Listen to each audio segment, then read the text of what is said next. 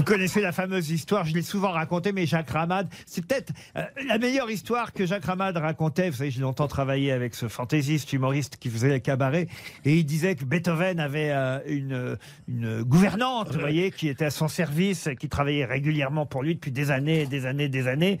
Puis un jour, justement, avant, avant la fin de Beethoven, sa gouvernante lui dit, écoutez, monsieur Beethoven, je crois que je vais devoir vous quitter car on me propose une bonne place dans une autre euh, maison.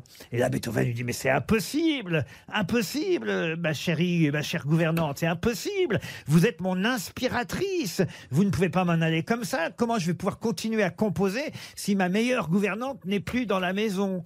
Ah, la gouvernante, elle n'en revient pas. Elle fait, moi, votre inspiratrice? Mais la question. Elle est très bonne.